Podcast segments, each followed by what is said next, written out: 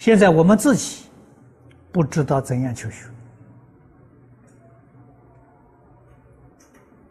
这个诚心发不出来，父母也不知道，甚至于现在老师也不知道了，这是非常可悲的现象。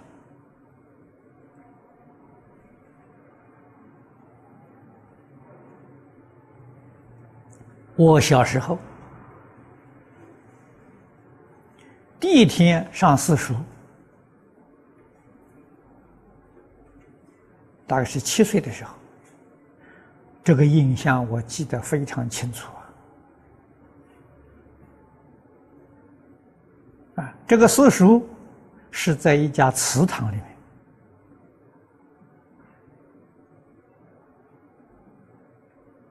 啊。我那个老师姓什么忘掉了，啊，这太小的事情。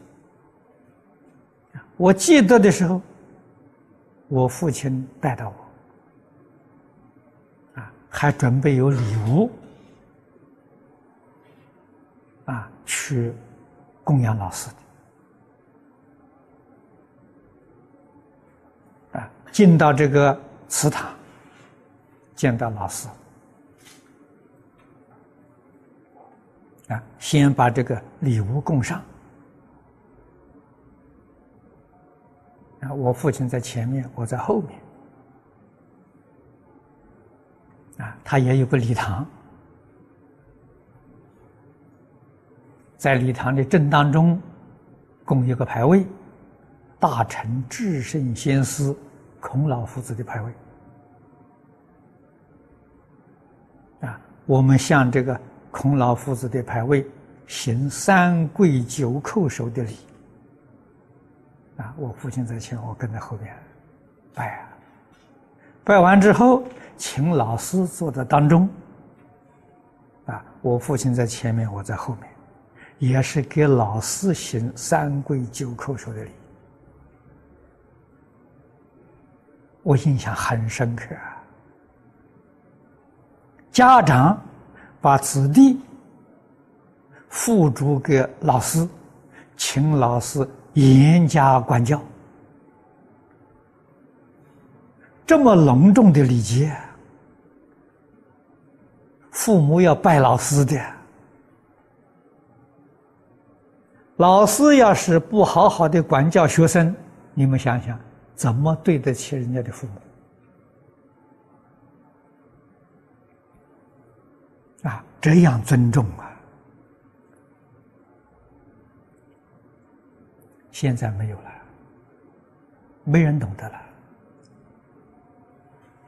啊，往年李炳南老居士在台中办了一个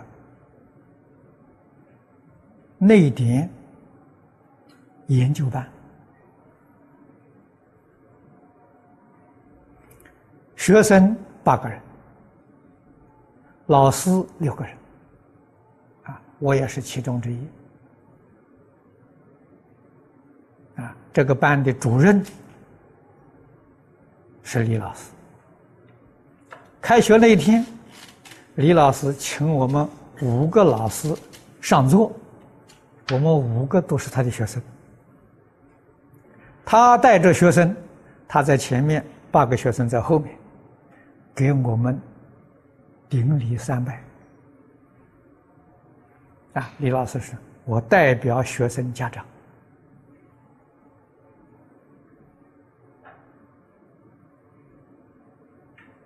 啊，大概我们这一生只会遇到一次，再遇不到了，再没这个事情了。代表学生家长啊，率领八个学生。”我们这五个人坐在上面，接受他顶礼三拜。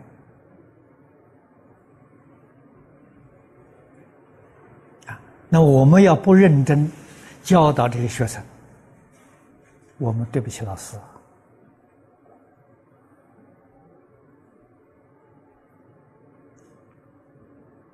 啊，现在哪懂得这个道理呀？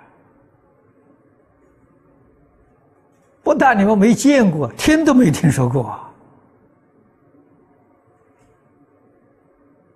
所以古时候师徒如父子，真的比父子还亲呢。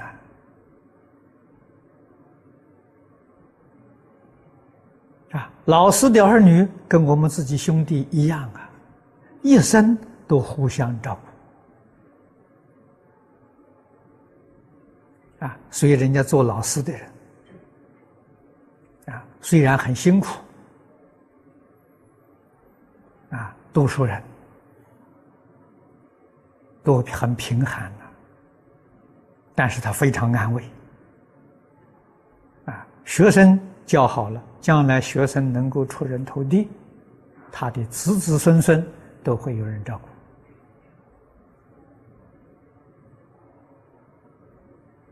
啊，他没有后顾之忧啊，古时候有道义，现在没有了。